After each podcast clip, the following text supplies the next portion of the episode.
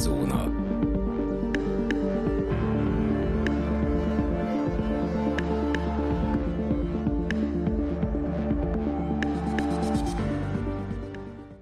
Köszöntjük a kedves hallgatóinkat! Ez itt a Szürkezóna Podcast, a mikrofonnál Rezső, valamint állandó vendégem, Dani. Sziasztok!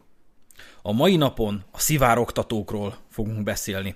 Ez a szivárogtatók, ez talán angolul jobban ismert kifejezés a hallgatóink számára. Biztos találkoztatok a whistleblowing nevű kifejezéssel, ami lényegében az adatok, információknak a oly módon történő szivárogtatását jelenti, hogy lényegében a belső szabályokat megkerülve, néha valószínűleg bűncselekményt is megvalósítva, de vagy egy gazdasági társaságtól, vagy egy állami intézménytől, de az ott lévő alapvetően bizalmas, vagy jogilag védett, avagy védendő információkat kivesszük onnan, és szépen fű alatt titokban átadjuk, hogy például a sajtónak, vagy versenytársaknak, vagy ilyen szervezeteknek. Dani, mit gondolsz a témánkról?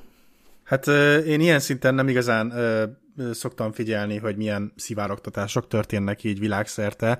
Nekem ö, inkább, mint leaks ö, formában lehet ismerős, így a, hát a hétköznapokból, mint például mondjuk az elmúlt években akár hazai politikusokról is kiszivárogtak dolgok, vagy mondjuk külföldi celebekről kiszivárogtak dolgok, vagy netántán mondjuk egy játékfejlesztő cégnek megfenyegetnek, hogy kiszivárogtatunk tőletek valamit ö, abban az esetben, hogyha nem teljesítetek a, a követeléseket. És így nekem talán leginkább ilyen, ilyen oldalról ismerős, meg hát persze nyilván ott van a leghírhettebb példa, Snowden, akiről majd nyilvánvalóan később beszélni fogunk, bár nem igazán tudom a mai napig, hogy pontosan miről szólt az ő ügye, csak azt tudom, hogy, hogy az volt az elmúlt évek egyik, egyik ilyen leghíresebb kiszivárogtatós esete, és, és azért elég sokáig a, a középpontban volt, hogyha jól emlékszek. A Snowdennek az ügyét feldolgozó Citizen Four című dokumentumfilmet mindenkinek nagyon-nagyon nagy szívvel ajánlom, ugyanis az egy olyan dokumentumfilm, ami effektíve valós időben mutatja be a Snowden által kirobbantott botrányt, uh-huh. Tehát abban a hotelszobában, ahol a Snowden, Snowden ledumált a újságírókkal, ott volt egy dokumentumfilmes nő, egy kamerával, és gyakorlatilag a filmnek talán az első fele arról szól, hogy elmondja a Snowden ezeket az adatokat, meg átadja az újságírónak, tehát uh-huh. hátborzongató, közben bekapcsol a, a tűzriasztó, a, vagy tűzriadó a, a, a hotelben, tényleg ilyen thrillerszerű az egész, úgyhogy szerintem kiváló, egyébként Oscar-díjas alkotás is, ha jól tudom.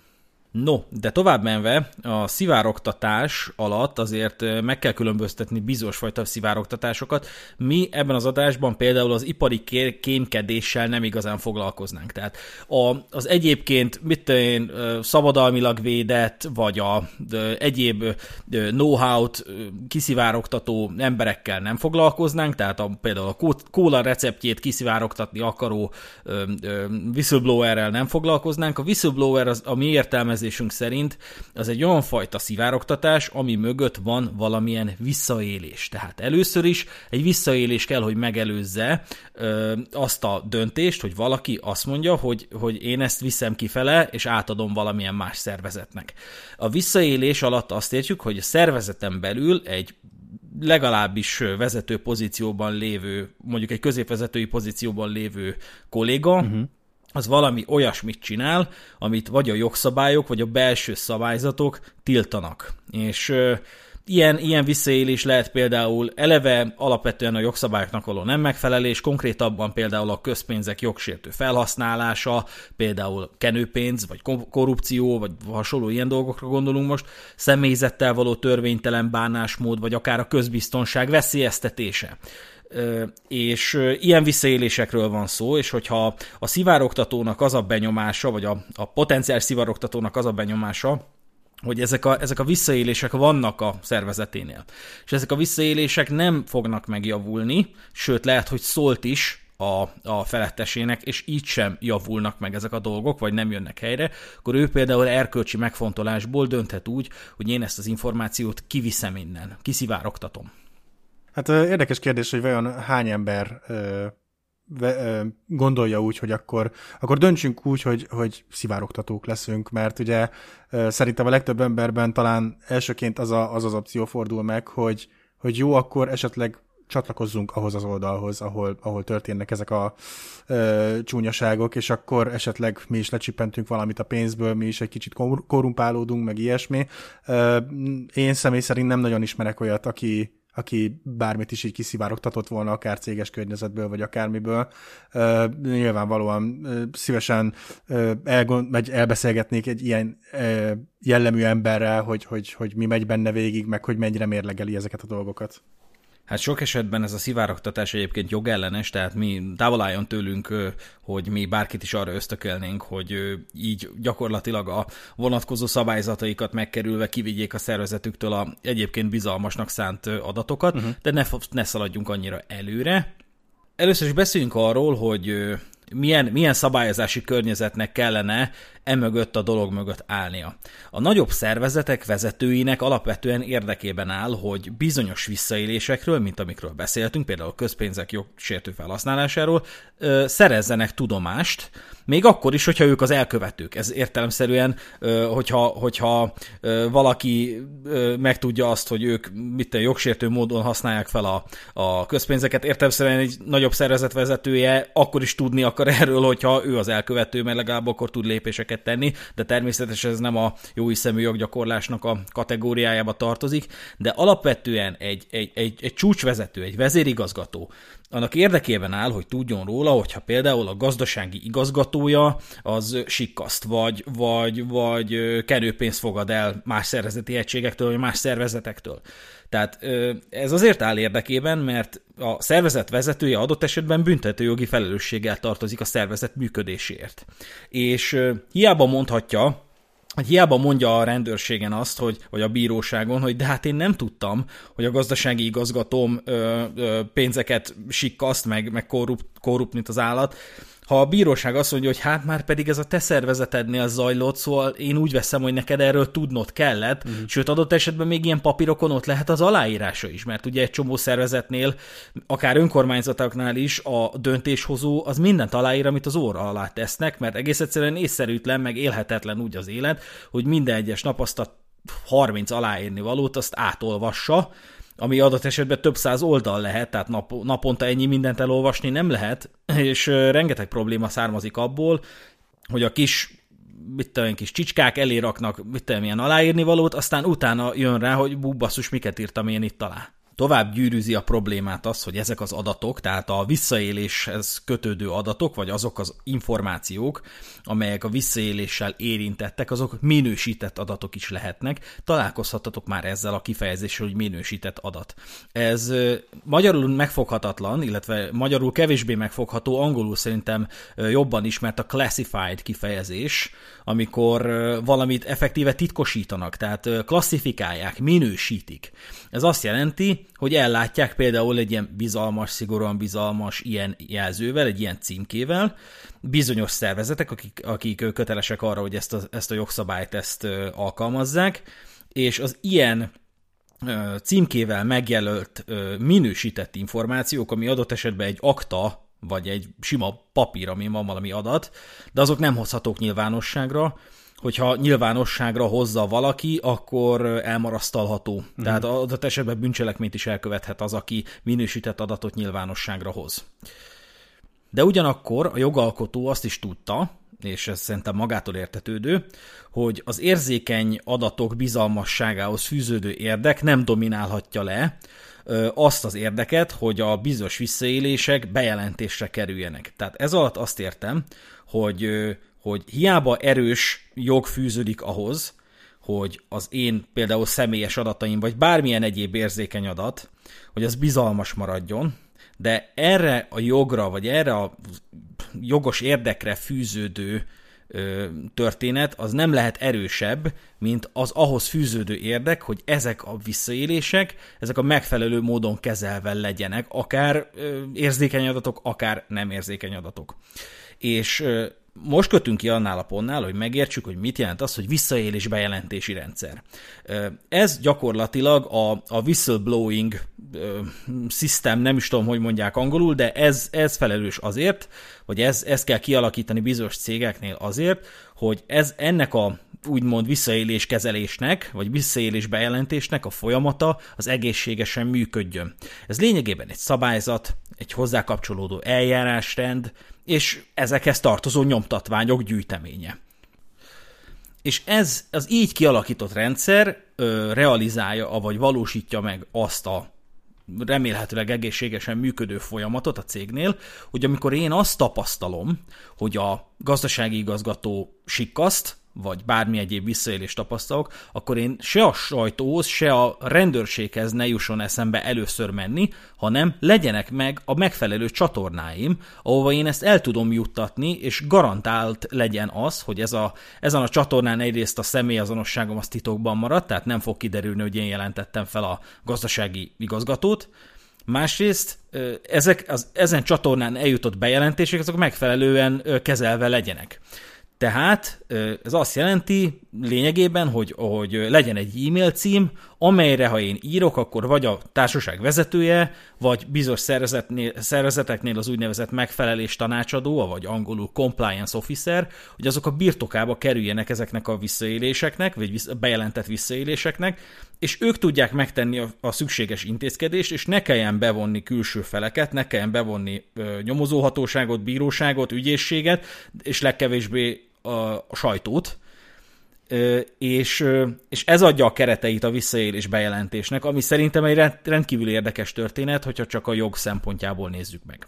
Mondjuk kérdés, hogy vajon hány cégnél lenne erre lehetőség, hogy, hogy van egy ilyen poszt, amit valaki betölt, és, és akkor úgymond ennek lehet továbbítani bármi ilyen jellegű észrevételt, mert, mert maga a compliance szó az, az nekem is ismerős, de megmondom őszintén, hogyha ilyen jellegű dologgal futnék szembe, akkor nem tudom, hogy, hogy milyen lehetőségeim lennének például a saját cégemnél. Hát akkor beszéljünk egy picit a compliance-ről. Nem is olyan régi jogszabályok, de egyébként a kétezer-húsz. október elsejével alkalmazandó történetről van szó. Van egy ilyen úgynevezett compliance rendelet, ennél is pontosabban a kétezer-kilenc. évi százhuszonkettő. törvénye, vagy a köztulajdonban álló gazdasági társaságok takarékosabb működéséről szóló törvény. Ehhez ö, tartozik egy végrehajtási rendelet, a háromszázharminckilenc per kétezer-tizenkilences kormányrendelet, és rengeteg ajánlást adott ki egyébként a, hát most meg nem mondom, szerintem a pénzügyminisztérium, mm. ö, de tévedhetek, annak érdekében, hogy ezek, ezek a, a, a dolgok, amik ezekből a, a, a jogszabályokból következnek, ezek működni tudjanak.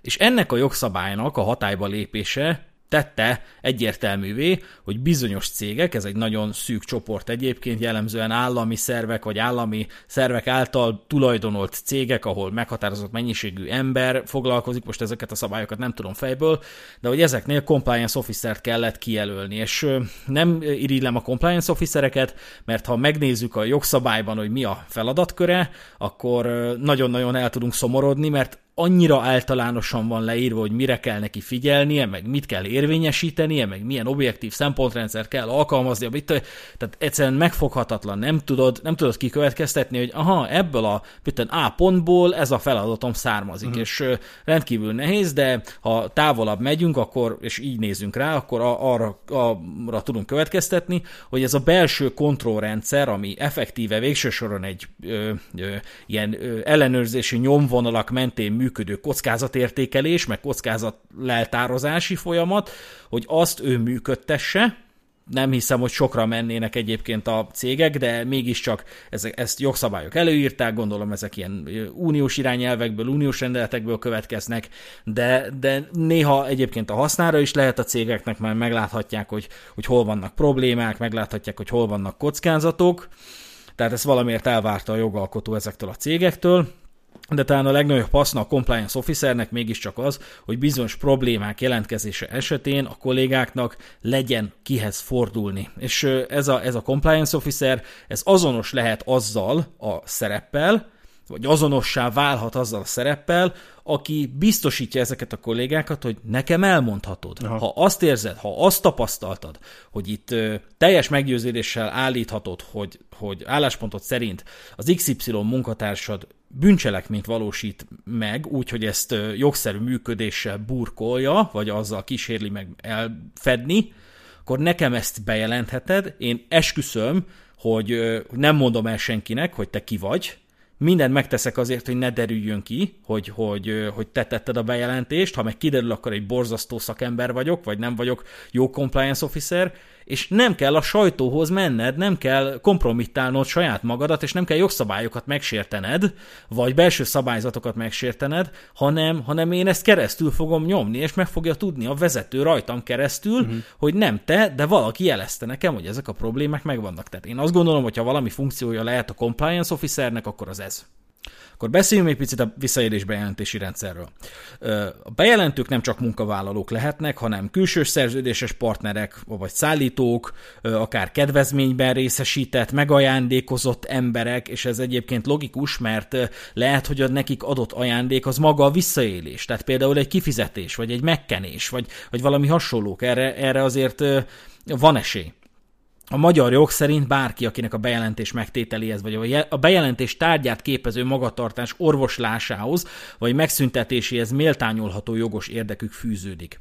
És én megvizsgáltam picit a, az amerikai joggyakorlatot is, a, a Department of Justice, vagy az igazságügyi minisztérium, vagy nem is tudom uh-huh. milyen szervezetéség van ott, annak nagyon kiforrott ö, ö, visszaélés bejelentési rendszere van, és rengeteg ilyen, ö, ilyen oktatójellegű videót tettek közzé, és ott nagyon értelmesen elmagyarázzák a, a, a, ennek megfelelően a, a, az ilyen területtel foglalkozó jogászok, hogy van az úgynevezett protected disclosure, vagy a védett nyilvánosságra hozatal, vagy valami ilyes, így, így kell foga, fordítani.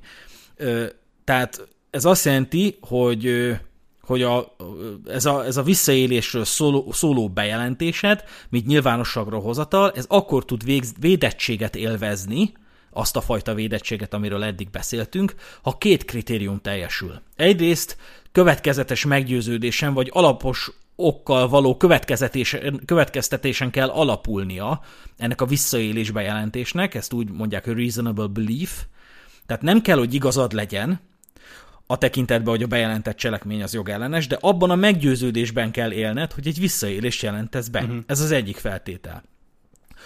A második pedig az, hogy a bejelentést egy olyan személy számára kell megtenned, aki, aki jogosult arra, hogy fogadja.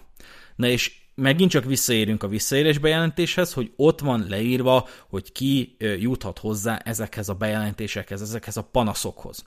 Ö, és a jogszabály előírja azt is, szerintem minden ö, országnak a jog, jog, jogában, hogy, hogy a, az, akinek bejelentetted a cselekményt, az nem torolhatja meg a bejelentést. Azt téged nem szankcionálhat, hogy itt, hogy itt fújunk, vagy izé köpünk a másikra, meg hogy így pattogunk, akkor izé nem kapsz te mind, mindjárt itt fizetésemelést, tehát ilyesmi nem történhet meg. Ez igazából azért sem történhet meg, mert akkor gyakorlatilag a bejelentőnek... Ö... alapja lehet arra, hogy mondjuk feljelentse a céget? Hát mindesetre nem ösztönzik ennek a dolognak a működtetését, tehát alapvetően a, a közérdekű bejelentés, mint fogalom létjogosultságát kérdőjelezné meg az, hogyha a bejelentő potenciálisan szankcionálható lenne a bejelentéséért. De hát ez teljesen magától értetődő, hogy hogyha én jelzek a saját szervezetemen belül valamit, ami nekem nem tetszik, vagy ami szerintem rosszul működik, vagy jogellenesen működik, akkor abszolút egy tisztességtelen és, és teljesen alapelvi szinten működőképtelen akkor a szabályozás, uh-huh. hogyha az ilyesmit megtör, megtorolja maga a cég. És nagyon fontos, hogy az a jogszabályunk, ami ezzel foglalkozik, amit most okosan nem írtam ki, de talán majd találok itt, találkozok itt vele valahol a jegyzeteim közt, az úgy szól, hogy a panaszost vagy a közérdekű bejelentőt nem érheti hátrány a panasz vagy a közérdekű bejelentés megtétele miatt. De a panasz és a közérdekű bejelentés az más. Ezek kezelésére az állami szervek és a helyi önkormányzati szervek kötelesek jogszabály szerint. A visszaélés bejelentési rendszer működtetésére a gazdasági szereplőknek van alapvetően lehetőségük. Na és annak, amiről ö, eleddig beszéltünk, azért van ö, hatalmas jelentősége, mert ha megnéztétek a The Corporation című filmet, amire én csak ö, emlékekből ö, próbálok hivatkozni, talán YouTube-on fenn van, de ott emlékszem is egy ilyen részre, hogy bizonyos ilyen, ilyen részvénytársasági visszaéléseket adott kollégák, azok... Ö, azok kiszivárogtattak a sajtónak. És a, a szervezet az ezt meg akarta torolni, beperelte őket értelemszerűen uh-huh. a üzleti titok megsértése, meg hasonló jogos gazdasági érdeküknek a, a, a csorbítása, effélék ilyen alapokon. És ők a whistleblower, whistleblowerekre vonatkozó jogszabályt hivatkozták meg a, a védekezésükben, tehát ezek a szivárogtatók, hogy hát ők effektíve szivárogtatók, tehát nekik őket megilletné ez a jogszerű védelem, nevezetesen az, amit az imént elmondtam, hogy, hogy őket nem érheti hátrány, azért meg közérdekű bejelentést tettek, mert a jogszabályból az következik, hogy, hogy hát az, aki ilyennel él, az, az, az nem lehet megtorolható. De a, a A, a, a felperesnek, tehát annak a szervezetnek, akik beperelték őket, mert ők szivárogtattak, azoknak pedig az volt a reakciója, az volt a válasza erre, hogy hát pont ez az, hogyha te whistleblower lennél, akkor a szervezeted vezetőjének kellett volna bejelentened, uh-huh. ahogy a vonatkozó szabályzatok ezt el is várják tőled. De minek után te nem a szervezet vezetőjének, nem a csúcsszereplőnek, vagy az erre kijelölt ö, kollégának jelentetted be, hanem vitted ki a sajtónak, te nem hivatkozhatsz arra, hogy a te bejelentésed, és ennél fogva a te szivárogtató minőséged, az védelmet élvez jogszabály szerint. És ebből a szempontból ez nagyon-nagyon érdekes. Na és folytatván a szivárogtatók témakörrel kapcsolatban jutott eszembe, hogy az há bé o Go-n van egy kiváló dokumentumfilm, nevezetesen az a címe, hogy A feltaláló vérszomja szilíciumvölgyben. És ez, ez a, gyakorlatilag az úgynevezett Theranos botrányról szól, erről hallhattatok, mert az utóbbi időben is egyébként vannak aktualitások ezzel kapcsolatban, tárgyalások zajlanak, sőt büntetőeljárás is ö, megy, és ö, ez az utóbbi éveknek az ilyen legnagyobb ilyen startup botránya, talán nagyobb is, mint a Fire Festiválos botrány, amivel a Fire Festival című epizódunkban foglalkoztunk, de ez nagyon röviden arról szól, hogy egy ilyen Elizabeth Holmes nevű nő, egy ilyen szőke fiatal nő, aki ilyen mesterkélt mély hangon beszél, és úgy néz ki, hogy képtelen a pislogásra, de gyakorlatilag a, a szilíciumvölgynek az összes ilyen potenciális kockázati tőkebefektetőjét meggyőzte, és volt egy hatalmas víziója, hogy a, a vérvizsgálatok azok, azok nem úgy fognak zajlani a jövőben, a Theranosnak köszönhetően, ahogy éppen most zajlanak, hogy hoznak egy rohadt nagy tűt, leveszik a vénádból a, a vért, aztán elküldik valami laborba, eleve csak a, az orvosodnak a, a, a receptje alapján, vagy annak az ajánlására mehetsz el vérvizsgálatra, rengeteg pénz, több hét mire kapsz eredményt, nem átfogó, blablabla, bla, bla, tehát nem, nem ezek lesznek a, a, a kilátásai a, a vérvizsgálatnak, hanem hogy lesz egy ilyen, hát egy ilyen kisebb nyomtató méretű gép, ezt egyébként el is kezdték szabadalmaztatni, a az Edison névre hallgatott, és hogy ez gyakorlatilag egy ilyen, tényleg csak egy ilyen apró fiolát leveszel az ujjad begyéből vért, berakod egy kis kazettába, azt a kazettát berakod ebbe a Edisonba, és vársz húsz percet, és az meg kiadja az adatokat, hogy neked mit te, mire vagy pozitív, meg hogy gyakorlatilag egy vérvizsgálatot lefolytat.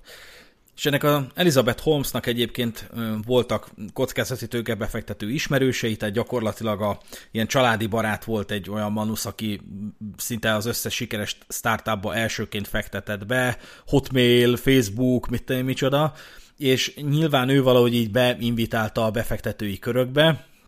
Az egyik legfőbb befektetője a Theranosnak, ez a George Shultz nevű rendkívül idős ember volt, aki hát volt már külügyminiszter, meg a, túlélte a, a Nixon érát, tehát hogy így nagyon régóta mozgott a politikai körökbe, és így öreg korára, amikor már így szanaszéjjel kereste magát, akkor elkezdett ilyen, ilyen, ilyen tőkebefektetőként dolgozni. Mm. És ugye egyik név hozza a másikat ilyen körökben, tehát hogy, hogyha te, neked befektet a George Shultz, akkor, akkor valahogy több befektető is rád kap, mert hogy amiben a George Shultz befektetett, az csak is jó lehet. És ilyen száz milliós, szerintem kilencszáz milliós összegben gyűjtött össze kockázati tőkét, tőkebefektetést, ami egy ilyen horribilis pénz, tehát hogy ennyire jól eladta a nő a víziót. Volt is egy nagyon jó ilyen kis sztoria, amit, amit nem győzött elégszer elmondani minden létező műsorban, meg minden létező interjúban, hogy neki volt egy nagybátyja, aki, akit nagyon szeretett, mindig együtt nyaraltak, aztán mit tudom, milyen bőrrákot diagnosztizáltak nála, amiből agyrák lett, meg csontrák, és hogy, és hogy nagyon nem tudott tőle elbúcsúzni, és ez az ember nem láthatta a gyermekeit felnőni, és hogy az a végső vízió, hogy ne kelljen túl korán búcsút mondani. És ez a dokumentumfilmben van, és egy jelenet, amikor gyakorlatilag ilyen négyzetrácsossá alakítják a képernyőt, és minden egyes négyzetben egy-egy ilyen külön-külön interjú van, ahol ez, ez a nő más szavakkal, de ezt a sztorit meséli el. És hát rettentően megtévesztette a szilíciumvölgyi befektetőket, ugye, mert nekik volt egy validálása ennek a dolognak, illetőleg ők nem értettek az egészségügyhöz, ők nem tudták, hogy a, az egészségügyi ö, rendszerek, berendezéseknek a jövője miképp alakul, és ö, azzal meg végképp nem foglalkoztak, hogy ez a dolog, ez az elképzelés egyáltalán megvalósítható-e. Mint kiderült, nem. Tehát a fizika törvényei nem tették lehetővé, hogy például egy ilyen, egy ilyen centrifugáló, ö, egy, egy másológép méretű gépben elhelyezkedjen. Tehát az, és alapvetően biológiai ö, akadályai is voltak ennek a dolognak, csak hát ugye tudni kell, hogy hát aki a víziót követi, az a lehetetlennel nem foglalkozik. Igen. És ö, ezt többször beszéltünk már a podcast története során, hogy ez mennyire ártalmas és mennyire megtévesztő, káros tendencia, hogy az emberek egy Steve Jobs-t vesznek alapul, akiről mindenki tudja, hogy ő nem ismerte a lehetetlent, meg neki hiába mondták, hogy Steve ezt nem lehet megcsinálni, de ő egész egyszerűen annyira nyomta, meg pusolta a beosztottjait, hogy just is megcsinálták, de ez a valóságban nincs így, tehát ez egy hamis sikertörténet, ami megtéveszti az olyan embereket, mint ez az Elizabeth Holmes, hogy hiába mondják neki, hogy figyelj, az újbegyről levett vérből nem fogsz tudni szifiliszre szűrni, nem fog tudni kiderülni, de hát neki ott van a Steve Jobs, mint példakép, eleve fekete garbó mamászkált mindenhova, mint a Steve Jobs, tehát mellé teszed a Steve Jobsot, akkor a megszállásig hasonlít rá, csak nőben ugye, és, és, és őt nem érdekelt a, a lehetetlen, nem, nem érdekelték a, a, azok, a, azok a intelmek, hogy ezt, ezt nem, fog, nem fogod tudni megcsinálni, ez lehetetlen. Neki egy, egy drive-ja volt, az pedig a vízió. És ha te ezt a víziót nem követted, akkor azt jelenti, hogy te nem hiszel ebben a csapatban, nem hiszel ebben a bizniszben, neked nem való a szilíciumvölgy. Igen. És ez lett, a, ez lett az átka ennek a történetnek. Ne menjünk annyira bele, rengeteg probléma volt ezzel a rendszerrel, végül már gyakorlatilag elkezdték megtéveszteni mind a befektetőket, mind a potenciális vendégeket, mert egy Walgreen nevű ilyen láncolatban elhelyezték ezeket, a, ezeket az Edison gépeket, de ezek nem voltak alkalmasak, hogy a megfelelő szűréseket megcsinálják. Ez egyébként ezért tehát nagyon sokszor csinálták azt, hogy bevitték a, a, a vért, ebbe a, ebbe a, ebbe a gépbe, uh-huh. és valaki kivette a kazettát a gépből, le, elszaladt egy laborba, ott, ott megvizsgálták a vért, megkapták az eredményt, vagy visszarakták, és betáplálták a gépbe a, a, az eredményt. Tehát, hogy ez, mondom, akár a, akár a befektetőket is képesek voltak megtéveszteni. És hát az egy, a kollégáknak eléggé elegük lett belőle, mert hogy, mert hogy gyakorlatilag a legtöbb kollégának az volt az elég határozott megélése, hogy ilyen paranoiás a vezetőség, gyakorlatilag megesett az, hogy iksz ipszilonnak írt, tehát az egyik vezetőnek írt az egyik kolléga egy e-mailt, és a másik válaszolt, tehát az, aki, aki benne se volt a levelezésben, az válaszolt, mm. illetőleg... Tehát egy csomószor az volt a benyomásuk, hogy megfigyelik őket. Csomószor az volt, hogy, hogy, hogy, hogy mint hogyha a főnökség tudná, hogy mit lépnek éppen, vagy mit, mit gondolnak, mire készülnek. Valaki azt is kifejezte, hogy aggodalma szerint megfigyelték a, a, a billentyű leütéseiket, tehát egész egyszerűen volt egy ilyen paranoid jellege a, a, a szervezetnek, ezek miatt egyébként mindenki elkezdett gyanakodni a másikra, az emberek nem köszöntek a cégnél, tehát tényleg egy ilyen paranoiás, toxikus légkör létrejött ennél a Theranosnál. És az egyik srác, aki nem is akárki, ennek a George Shultznak a, az unokája volt, Tyler Shultz, az megelégelte ezeket a dolgokat. Nagyon sok probléma volt, hogy amikor már azokról kellett volna beszélni, és ott ugye határidőkről van szó, oké, hogy egy startup az nem tud, nem feltétlenül tud terméket produkálni, akár az első néhány évben, vagy akár, akár növekedést nem tud realizálni, vagy bevételt nem tud realizálni, akár az első néhány évben, mert a startupok rengetegszer olyan termékeknek a kidolgozására törekszenek, amik akkor még nem tudnak működni, de egy öt éves távlatban már fognak tudni ö, megszületni, ezért egy csomó embernek nem tűnik fel, sőt, pláne a kockázati tőkebefektetőknek nem tűnik fel, és nem is problémás, hogy öt évig ez a rendszer, ez csak égeti a pénzt.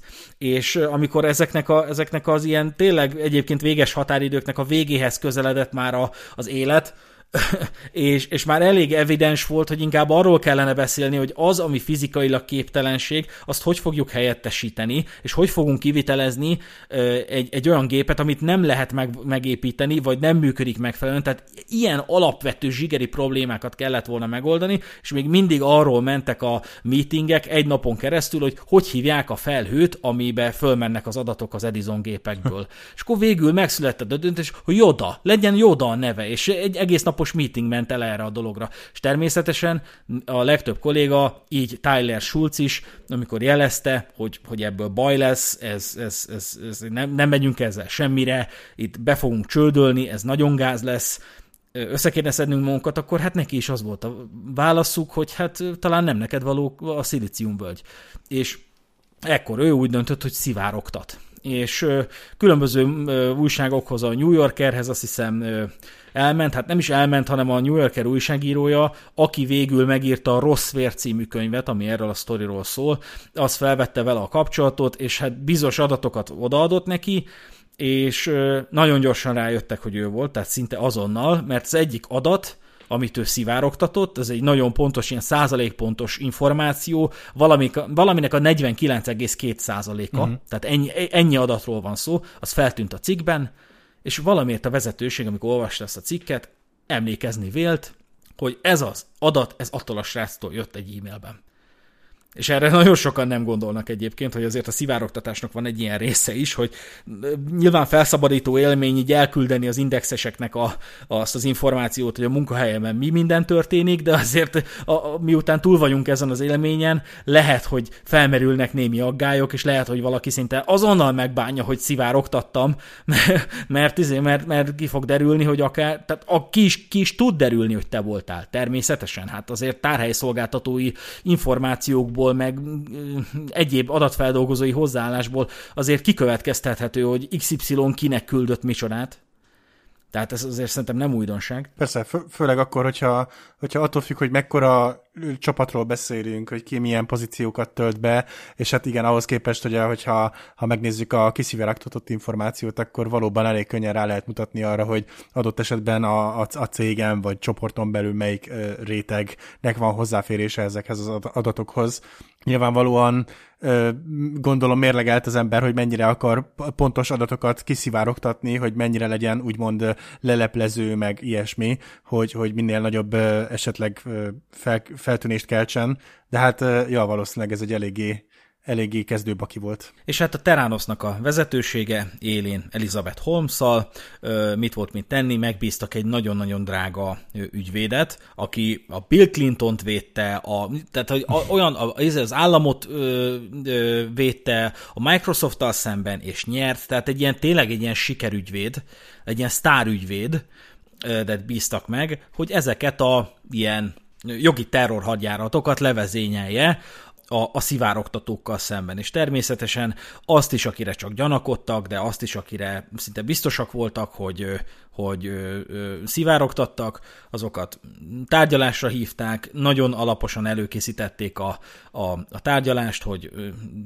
hogy is mondjam, legyen ilyen kisebbségérzete ennek, a, ennek az adott esetben szivárogtatónak, vagy csak azzal gyanúsított embernek, hogy kevesen vagy, hogy egyedül vagy, hogy nincs veled senki, hogy három ö, diktafon van az asztalon, és egyiket se te raktad le oda, és ö, hát ezeknek a dolgoknak értelemszerűen a végső célja az volt, hogy vagy vallja be, hogy szivárogtatott, vagy írjon alá egy titoktartási megállapodást. Na, ami azért furcsa, mert egy ilyen ö, cégnél az első lépés az, hogy írjanak alá egy titoktartási megállapodást, hmm. és a startup világnak az egyik legundorítóbb sajátossága, különösen itt Magyarországon, a, a, a hárombetűs rövidítésekkel való dobálózás.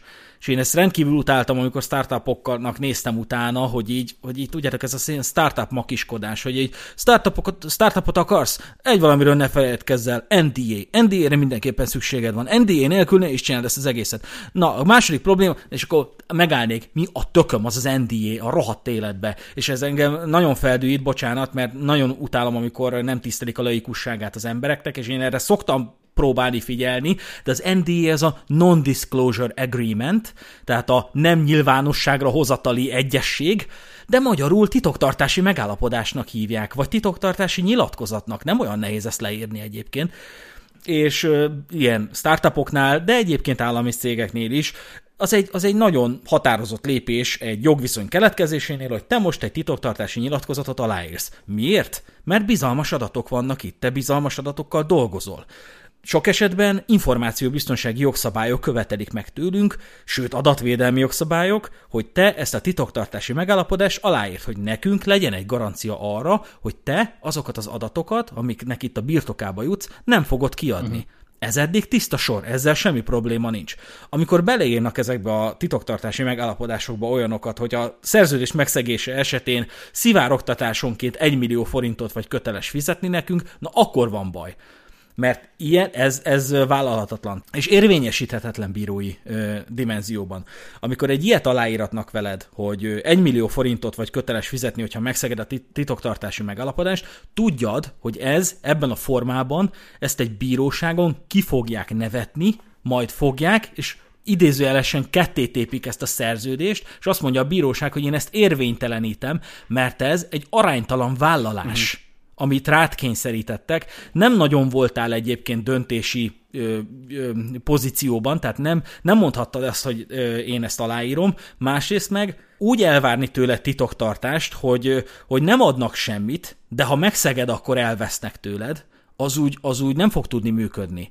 De hogyha ez hozzáfűznek egy olyat, hogy, hogy jogviszonyat felmondását követően mit tudom én hány évig fizetünk neked százezer forintot a, a, a, a bizalmadért, vagy a, a, azért, hogy titokban tartsd és megtartsd ezeket a szabályokat, az már egy kicsit egészségesebb, de egy ilyen, egy ilyen megállapodás, hogy te köteles vagy egy millió forintot fizetni szivárogtatásonként, ennek csak egyetlen egy funkciója van, hogy megtanítsák neked, hogy hol a helyed.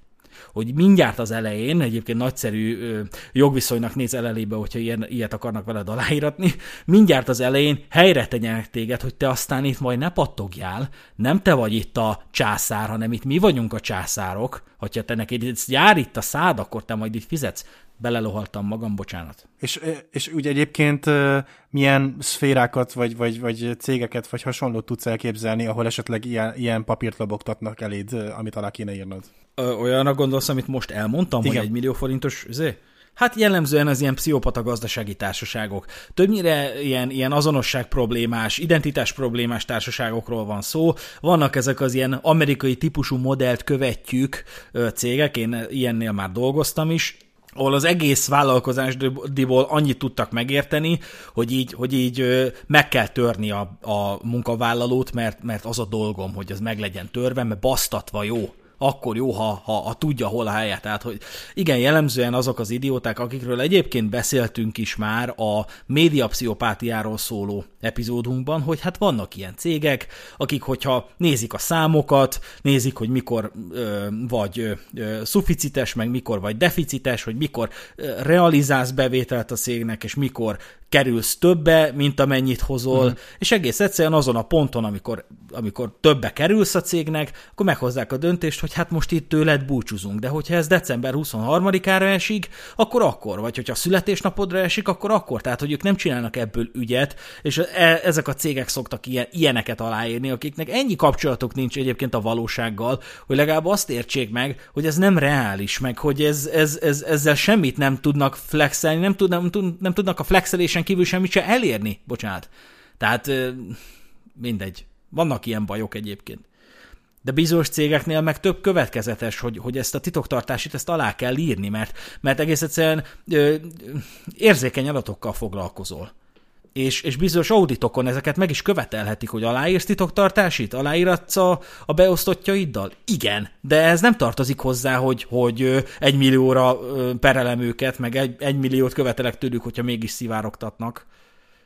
És gyerekek, ha ilyen szerződésre találkoztok, nyugodtan mondjátok azt, hogy benne vagyok, nagyon várom, hogy itt dolgozzak, de ezt ebben a formában nem szeretném aláírni. És megvan még a, a szerződési szándékom, és szeretnék itt dolgozni, és eszem ágában sincsen szivárogtatni, de egy millió forintos kötbért nem szeretnék magamra vállalni, és ezt nektek is értenetek kell. Ez a mondat bármikor elhagyhatja a szádat egy, egy, egy munkai tárgyaláson, vagy egy, egy munkaviszonyról szóló tárgyaláson. Mm. És értelemszerűen ez nem egy egyoldalú történet. Egy, egy munkaszerződés megkötéséhez két ember kell. Egy munkavállaló, meg egy munkaadó. Munkáltató, bocsánat. És, és, és ez a két fél, ez, ez, ez egyöntetően tud megállapodni a munkavégzés, vagy bocsánat, szerződéskötés feltételeiben. Igen, nyilvánvalóan a, a állásinterjús adásunk már volt, de, de gondolom azért a legtöbb emberben az van, hogy amikor már elé rakják ezeket az oldalakat, legyen ez öt tíz tizenöt oldal, igazából ezen a ponton általában szerintem a, a munkakereső az már, az már abban a, a tudatállapotban van, hogy jó van, most már csak essünk túl ezen az egészen, írjuk alá, de nyilvánvalóan fontos, hogy azért figyelmesen kell átolvasni ezeket az oldalakat, nehogy véletlenül ilyen és ehhez hasonló dolgokat belecsempészen a munkáltató, mert nyilván, hogyha erre később jössz rá, vagy közben jössz rá, akkor azért ez eléggé ijesztő tud lenni, mert nyilvánvalóan nem mindenkinek van elképzelése arról, hogy ez mekkora bullshit tud lenni, hogy tőled egy millió forintot várnak, hogyha valamit kiszivárogtatsz véletlenül.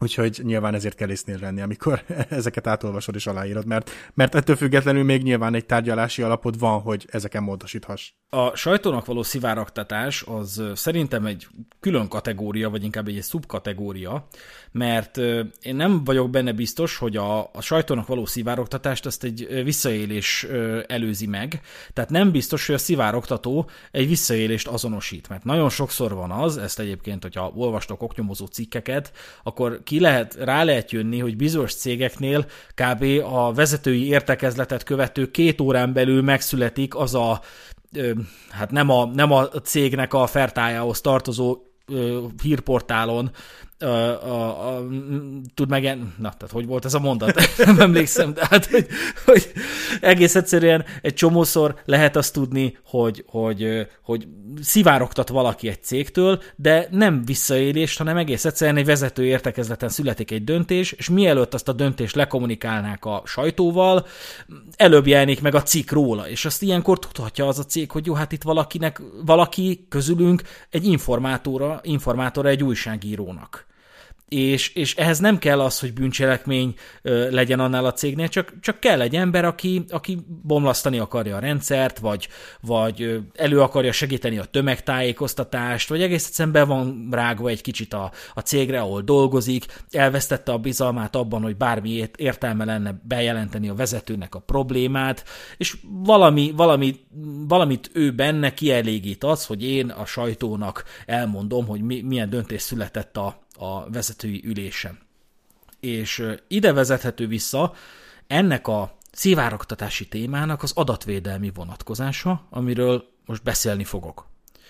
Tehát tegyük fel, hogy egy cégnek aggodalma van afelől, hogy valamelyik kollégája irogata az Indexnek például. Tehát mit tudom, vezetői hírleveleket, mit tudom, milyen ö, információkat fogja magát, és vagy a saját e-mail címéről, vagy, a, vagy az Outlook-os e-mail címéről, de elküldi az Indexnek az újságírójának. És ugye, mint beszéltük, ezek azért kideríthetők. Tehát, hogyha ö, céges e-mailről kommunikálunk kifele, tehát nem a cégen belül, hanem, hanem po- például egy kukac index pont hu-s e-mail címre, mm. az egyébként informatikai úton kideríthető. Nevezetesen úgy, hogy ezeknek a cégeknek van egy ilyen tárhelyszolgáltatója, van egy ilyen üzemeltetője, aki ezeket a, én nem tudom pontosan ezeket a kifejezéseket, de a levelezési rendszert, illetőleg az amögött lévő adatokat, adatbázisokat, adatfolyamokat, azokat üzemelteti. És ez adott esetben egy külön szervezet, bizonyos esetekben mondjuk jogszabály jelöli ki ezt a külön szervezetet, de sok esetben Ennek, ez a cég, ez megbízott egy ilyen, egy ilyen informatikai munkákat ellátó céget, hogy biztosítsa a szervert, mit te, micsoda. És megtörténhet az, hogy ez a cég, aki szivárogtatóra gyanakodik, ez ír egy levelet a az üzemeltetőnek, az adatfeldolgozónak, tehát aki gé dé pé er szerinti adatfeldolgozó, uh-huh. hogy léci, add már ki, hogy, hogy iksz ipszilon hétfőn tizennégy óra és húsz óra között kinek küldött e-mailt a munkahelyi fiókjáról. És ez alapvetően ebben a sztoriban még egyelőre nincsen semmi aggályos, legalábbis sok embernek talán nem aggályos, hogy hát végül is ez az ő adata, meg hasonlók, viszont feltűnik itt egy kis probléma. Nevezetesen az, hogy itt van egy adatfeldolgozói jogviszony. A cég, aki szivárogtatóra gyanakodik, az egy adatkezelő, ellenben akinél, akivel az adatokat kezelteti, tehát aki például a szervert bérbe adja neki, vagy hasonlók, az pedig adatfeldolgozó. Ez egy alá fölé rendeltségi viszony, ami nagyon pontosan leképezhető az adatvédelmi szabályoknak köszönhetően. Bármit, amit az adatfeldolgozó csinál az a, ebben a jogviszonyban, azt az adatkezelő nevében csinálja. Ebből az következik, hogy csak azt csinálhatja meg az adatokkal, amire utasítja őt az adatkezelő.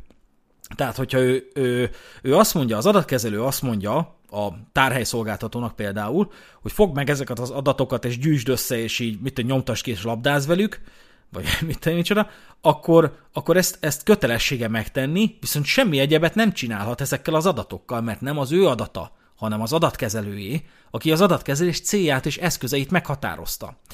És ebből mindössze annyi következik még, hogy ha ilyen kérése van az adatkezelőnek az adatfeldolgozóhoz, akkor azt az adatfeldolgozó nem ö, tagadhatja meg, sőt, akkor, akkor felróható a magatartása, hogyha megtagadja az utasítását az adatkezelőnek. Viszont, ha bármit rosszul csinál az adatfeldolgozó, az az adatkezelő felelőssége. Uh-huh. Tehát, hogyha az adatfeldolgozó, tehát esetünkben a tárhelyszolgáltató fogja magát, és ezeket az adatokat, hogy milyen indexes vagy bármilyen újságírónak az e-mail címére küldte el a, a kolléga a, a, a szivárogtatást, ezt, ezt, ezt ő úgy használja fel, hogy az nem felel meg a gé dé pé er-nak, már pedig nem feltétlenül felel meg a gé dé pé er-nak a céges levelezésnek az átnézése, akkor ezért nem az adatfeldolgozó fog felelni, hanem az őt megbízó adatkezelő. Viszont az adatfeldolgozónak van egy feladata, hogy tájékoztassa, hívja fel a figyelmet, hogy ez az utasítás sértheti a gé dé pé er-t. Mert ez sérti a gé dé pé er-t egyébként. Tehát a, a, amíg nincsen informatikai intézkedésekkel garantálva, hogy a kollégák nem használták és nem is használhatták magáncélra például a munkahelyi levelezőeszközt, addig nagy eséllyel vélelmezni kell, hogy azt használták magáncélra. Tehát hogyha én például írok a munkahelyi e-mail címemről a feleségemnek egy levelet, és engem kirúgnak erről a munkahelyről, akkor a munkahely nem tudja a kirúgásom után csak úgy megnézni az én levelezésemet, amíg nem győződött meg arról, hogy én onnan minden személyes tartalmamat eltávolítottam. Hiába az ő, cég, ő céges gépe, hiába az ő levelező rendszere, hiába, az ő rendszer, mind, hiába minden az övé, de amíg nekem ott van személyes tartalmam, addig ö, annak az azon adatokról való rendelkezés az engem illet meg. Természetesen ez nem következik abból, hogy a munkai e-mail címem az enyém és csak is az enyém. Ebből mindössze annyi következik, hogy amikor az adatkezelő meg akarja nézni a volt kollégájának a levelezési rendszerét, akkor előzetesen tájékoztatnia kell őket, hogy Jóska, tudom, hogy most mondtunk fel neked két hete, és tudom, hogy azt mondtuk neked, hogy holnap már nem kell, gyere, De, de meg fogjuk nézni az munkai levelezésedet, amennyiben jelen szeretnél lenni, akkor vagy személyesen, vagy képviselőd útján, de kedden két órakor legyél itt, mert megnézzük a volt munkai levelezési rendszeredet. Azért diabolikus, de basszus, ezeket nem én találom ki, ezt az adatvédelmi hatóság írja le. És ennek van valami időtartama, hogy mondjuk öt évig, vagy, vagy, vagy amíg a tárhelyen fönn vannak a személyes dolgaid, vagy eznek, ennek van valami határideje, vagy valami? Te határozod meg, hogyha neked ö, azért kellenek ez a, ezek, tehát hogyha neked ezek az adatok ö, a felmondásod, az én felmondásomtól számított öt évig kell, hogy meglegyenek, akkor addig lesznek meg, de ezt meg kell indokold. Tehát képesnek kell lenned elmagyarázni adott esetben az adatvédelmi hatóságnak, hogy hát nekem ezekre az információkra, ezekre a személyes adatokra azért van öt évig szükségem, mert, és akkor hagyné, hagyné én mondjam mm. már el, de, de ezeket meg kell, meg kell indokolnod.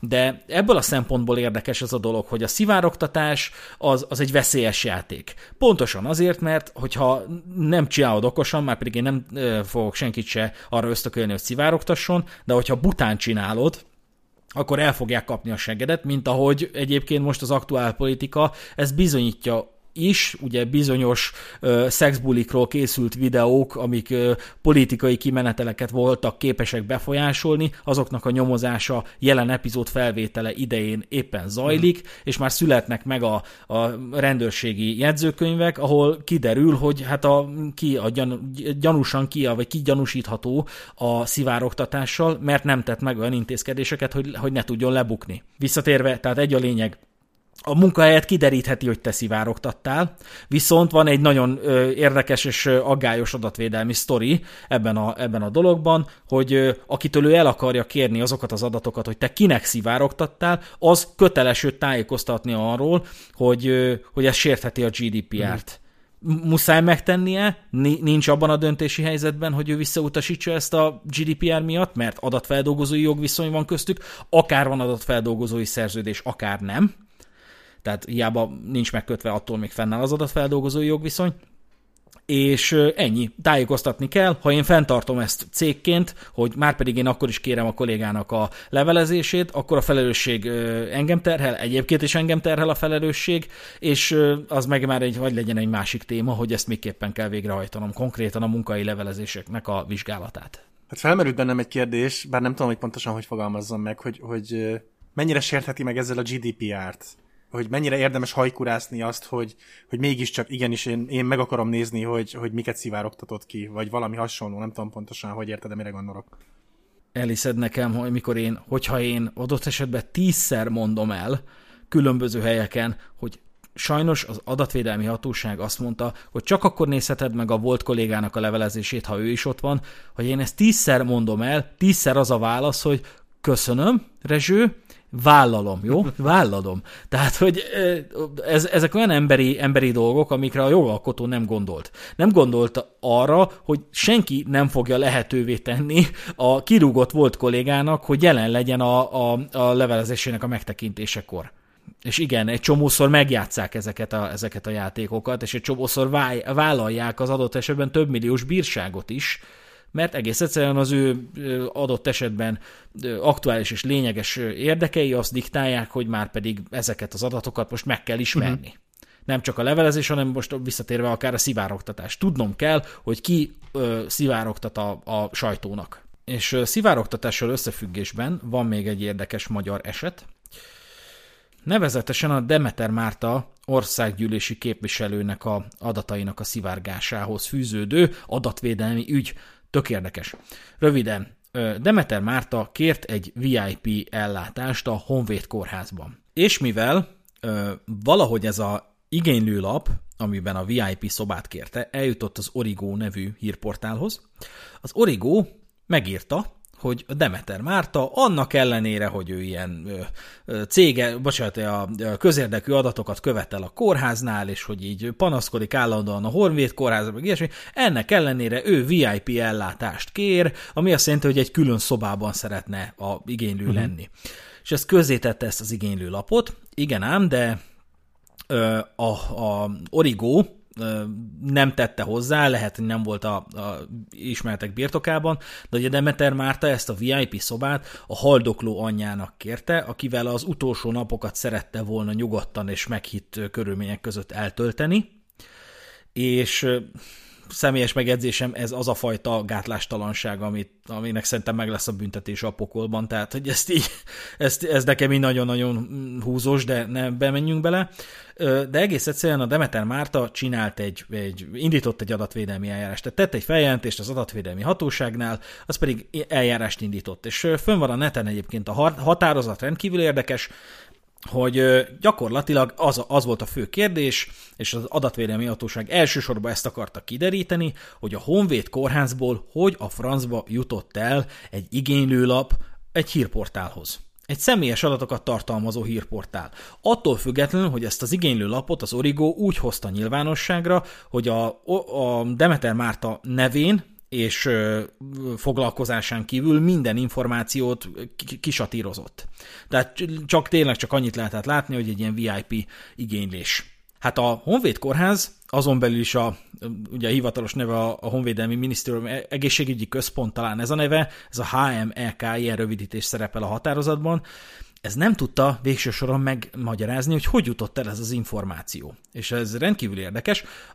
Felvázolták a folyamatot, lényegében a, ezek, a, ezek az igénylések egy úgynevezett igényjogosultsági referatúrához kerülnek el, ott két munkatárs férhet hozzá ezekhez az igénylésekhez, a, az em há el ká parancsnoka saját bevallása szerint több más dokumentummal együtt felkérette ezt a igénylőlapot a korlaptárból, egy ügyintéző felhozta onnan, ott egyébként az iratok egy üveges ajtajú nem zárt szekrényben voltak tárolva, de a szoba kulcsa az őrségnél elhelyezett kusdobozban került tárolásra, bármilyen kivétel dokumentálásra került, tehát azért elég szépen felvázolták, hogy ennek a, ennek a papírnak a, a sorsa, ez, ez miképpen alakul, uh-huh. hogyha oda bekerül, tehát a Honvéd Kórházba bekerül egy ilyen igényjogosultsági történet, egy ilyen, jogos, egy ilyen igénylés, egy kérelem.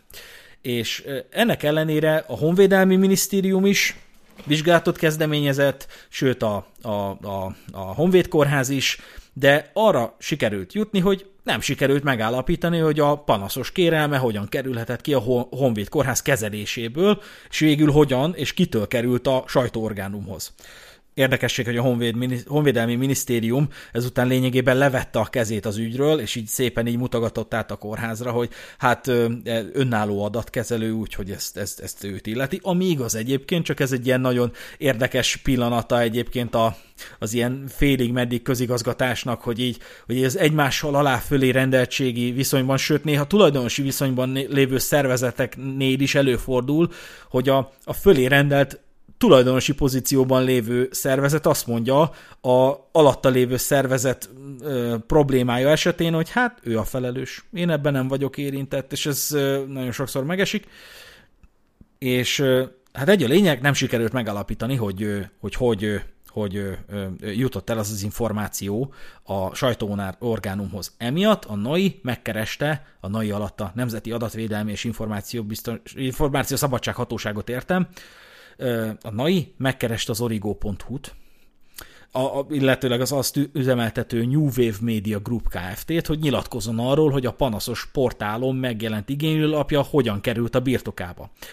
És a kiadó, tehát a Origo, átvette a megkeresést tértívevény alapján, viszont nem válaszolt. Lejárt a határidő, és annak ellenére, hogy a nai az kioktatta őket, hogy az á ká er-re, tehát az általános közigazgatási rendtartásról szóló törvényre hivatkozva, annak hatvanhat és százötödik paragrafusa alapján nyilatkozat megtagadási jog illeti meg őket, mint hírportált, ezt mindjárt kifejtjük, hogy ez mögött mi van, amivel élhetnek. Tehát gyakorlatilag a nai a szájukba adta az érvet, hogy mivel utasítsa vissza őket. És a Origo ennek ellenére sem tett semmilyen nyilatkozatot, ezért a nai az kétszázezer forintos eljárási bírsággal sújtatta az eljárás akadályozása miatt. Tehát csak, ezt csak azért szeretném hangsúlyozni, mert az nem lesz egy jó megoldás, hogyha adatvédelmi probléma éri a cégeteket vagy a munkahelyeteket, hogy nem reagálunk rá, mert ebből szoktak az eljárási bírságok keletkezni.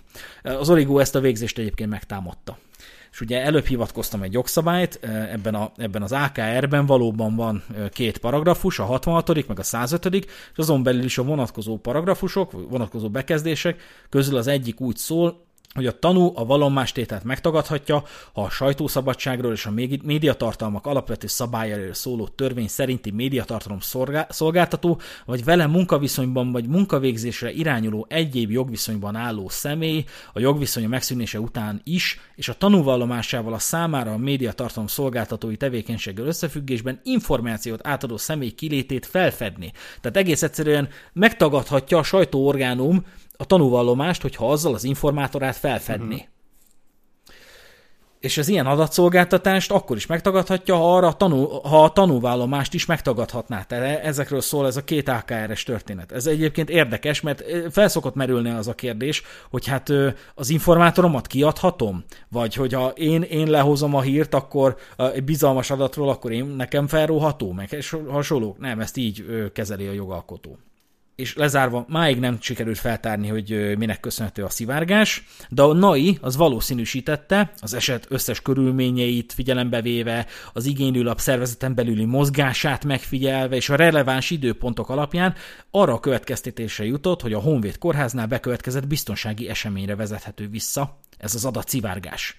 És ezért ez a Honvéd Kórháznak két egész öt millió forintjába került.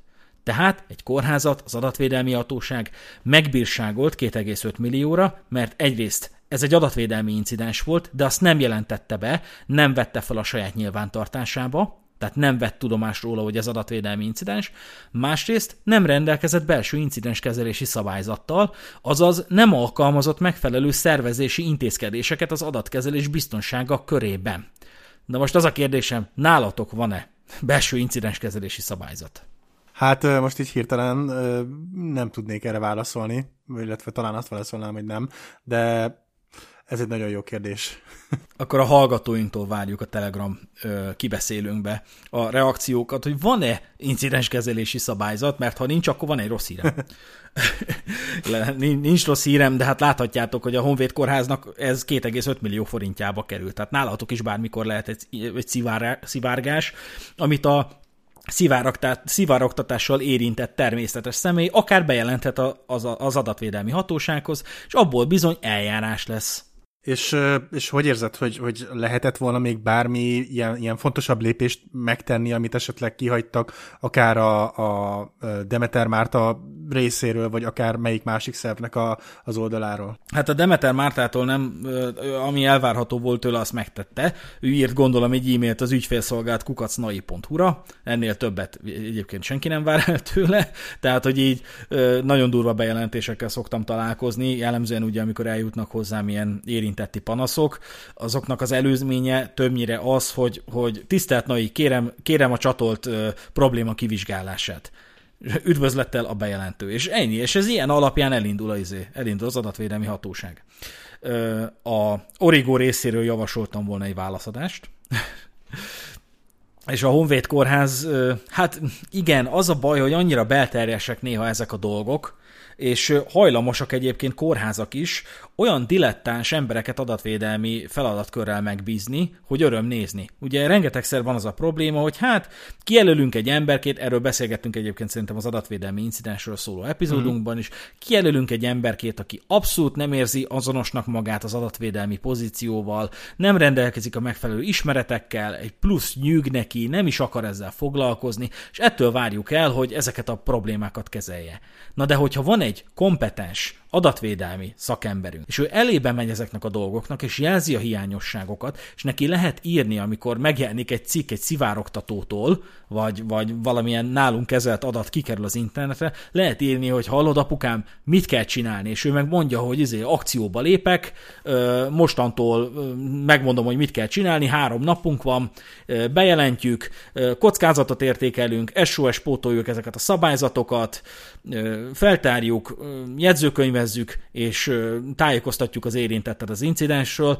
Na, ilyen esetben szerintem megúszta volna a Honvéd Kórház, legalábbis lényegesen kisebb bírságot kapott volna. Egyébként a, a en á i há-nak az a nagyon jó tulajdonsága, hogy a határozataiban leírja, hogy mit tekintett súlyosbító körülménynek, és mit tekintett enyhítő körülménynek. Tehát, hogy miket vett figyelembe a bírság kiszabásánál. Például figyelembe szokta venni, hogy ne, nem volt még az adatkezelőnek elmarasztalása, de figyelembe veszi azt is, és szerintem a Honvéd Kórháznál figyelembe vette, hogy ez kétezer-tizenkilencben ment végbe ez a dolog, ez már olyan, annyival túl voltunk a gé dé pé er alkalmazandóvá válásán, tehát azon, hogy már simán kellett volna incidenskezelési gyakorlattal rendelkezni, már simán kellett volna valamilyen eljárásrend arra, hogy kollégák tudják, hogy amikor egy ilyen incidenssel szembesülnek, akkor kinek kell szólni, mit kell csinálni, kellett volna egy normális adatvédelmi tisztviselő, de hát én találkoztam már olyan emberrel, gyerekek, hogy, hogy hol, hol vagy a, hol vagy a, a A, vagy hol dolgozol? Hát adatvédelmi tisztviselő vagyok ennél meg annál az intézménynél.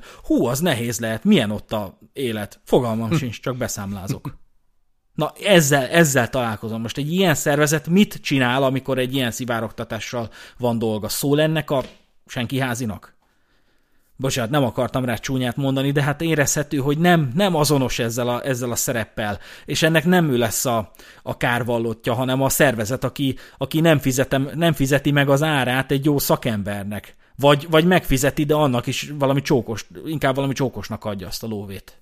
Igen, hát érdekes, mert ugye több mint valószínű, hogy, hogy Demeter Márta oldaláról az, hogy mondjuk két és fél millió forintra meg lett bírságolva a, a Honvéd Kórház, ez valószínűleg annyira nem elégítette ki az ő igényeit, de mondjuk nyilván abban is érdekes belegondolni, hogyha mondjuk ez az eset nem kétezer-tizenkilenc, hanem mondjuk kétezer-tizenötben történik, még jóval a gé dé pé er előtt, akkor talán még ennyi se lett volna a végeredmény valószínűleg. Hát szerintem elenyésző lett volna, az biztos. Hát akkor a maximum összeg az húsz millió forint volt, most húsz millió euró, ugye?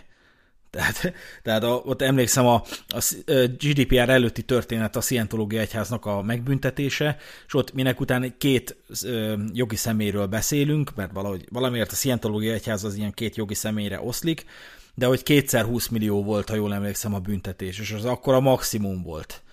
És nyilván több lett volna, hogyha ma játsszák le azt a játékot. Hát egyébként én így, így szivárogtatással kapcsolatban nem igazán néztem ezelőtt még utána, de több alkalommal hallottam a WikiLeaks nevű oldalról, mindenféle témával kapcsolatban, amit el tudsz képzelni, de a durvább témák között például iraki háborúval kapcsolatos kiszivárgott jelentések, vagy akár az afga- afganisztáni háborúval kapcsolatos jelentések kiszivárgása, C I A hekkelések, Hillary Clinton e-mail archív, meg hasonló dolgok, ezek így mind fenn vannak ezen a, az oldalon, össze vannak gyűjtögetve.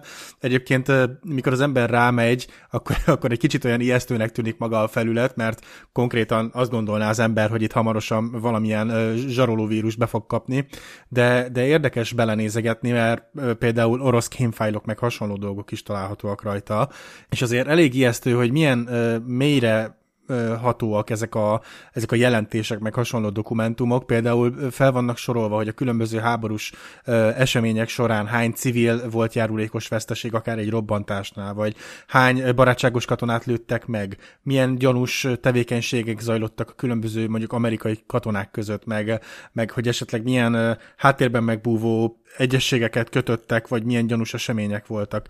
És egyébként Magyarországra vonatkozó része is van, hogyha jól olvastam, akkor huszonhárom diplomáciai táviratot hozott nyilvánosságra a WikiLeaks kétezer-hat és tíz között, de például kiderül az is, hogy a u es á komoly érdeklődést mutatott a magyar nukleáris energia bővítése, valamint a nanotechnológia fejlesztések iránt, és hát továbbá még megtudható az is, hogy melyek voltak a kétezer-tizenkettő január végi londoni Afganisztán konferencia főbb témái. Tehát nagyon, nagyon brutális és szerteágazó dolog, és biztos vagyok benne, hogy a C I A meg hasonló szervek alapján akár a Snowden ügyről is találhatóak ott, meg dokumentumok, de még nem igazán mertem elmélyülni a kérdésben, mert mondom, nagyon-nagyon szerteágazó, és nagyon rengeteg érdekes cikket és hasonlót láttam felsorolva ezen az oldalon. Edward Snowden szóba jött, vele kapcsolatban szeretnék egy rövid gondolatot megosztani, hogy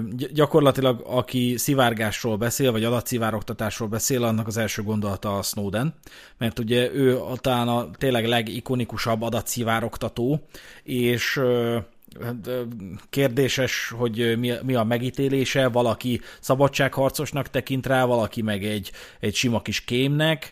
Egy biztos hatalmas árat kellett megfizetnie ezért a dologért, és talán még hatalmasabbat kell egyszer megfizetnie, de hát mióta azt a dolgot megtette, azóta ő gyakorlatilag menekülésben van, és hát menekült státuszt élvez különböző országokban. Legutóbbi információim szerint Oroszországban, de ez változhatott, fogalmam sincs, nem, nem követem az eseményeket.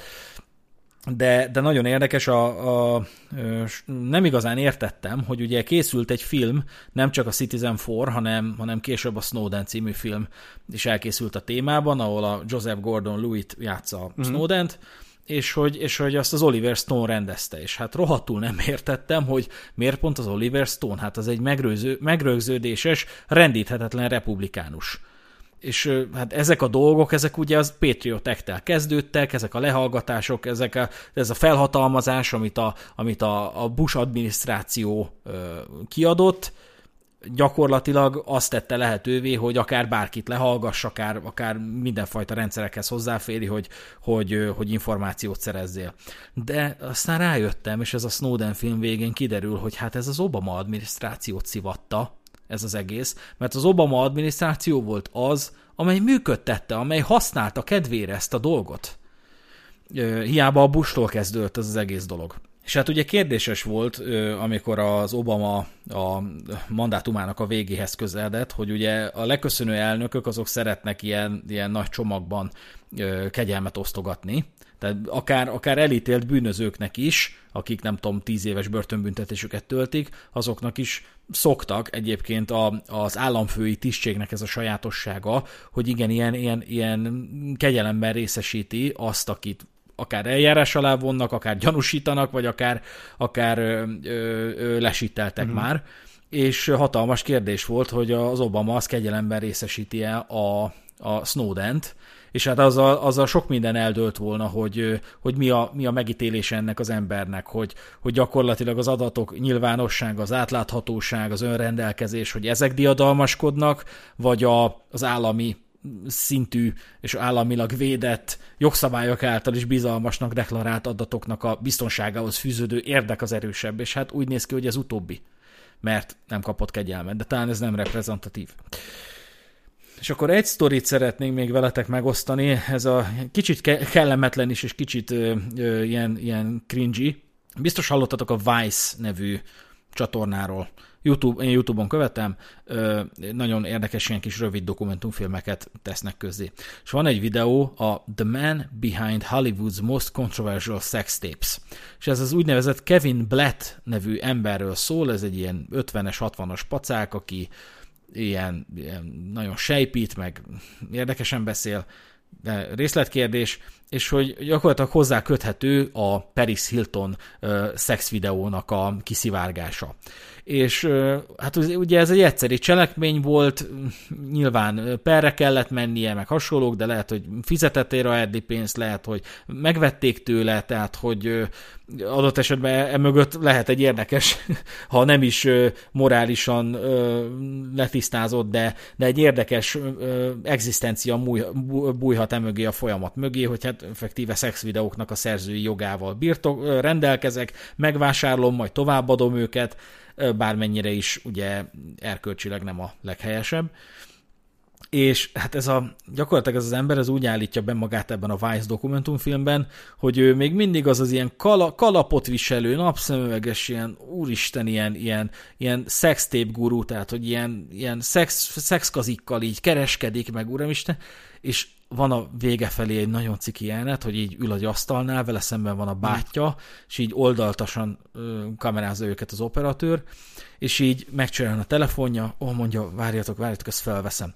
És akkor felveszi, és elkezd beszélni valakivel, hogy így, hogy így, hogy érted, hogy állistás, valami nevet mondjál már, mi, Brad Pitt, meg ilyenek, aha, aha, és így gyakorlatilag az a, azt kellene elhinnünk, hogy, hogy ez a csávó, ez éppen hát benne van még a bizniszben, és hogy pont megint felhívták egy, egy potenciális vásárlási lehetőséggel, hogy nekem van egy kis izé, szexkazim a Brad Pittről, vagy nem tudom kiről, állistás, izéről nem mondhatok semmi egyebet, de hogy ez az eladó, és akkor ilyen nagyon-nagyon májeren eljátsza, hogy neki ez egy tök, tök szokványos élmény, hogy, hogy felkeresték őt egy szexkazival, és hát egyszer csak minek utána a, a bal fülénél tartja és jobbról kamerázzák, így látható csak egy pillanatra, de hát a technológia adta lehetőségeknek köszönhetően kimerevíthető, hogy megszakad a hívás, de ő folytatja a beszélgetést.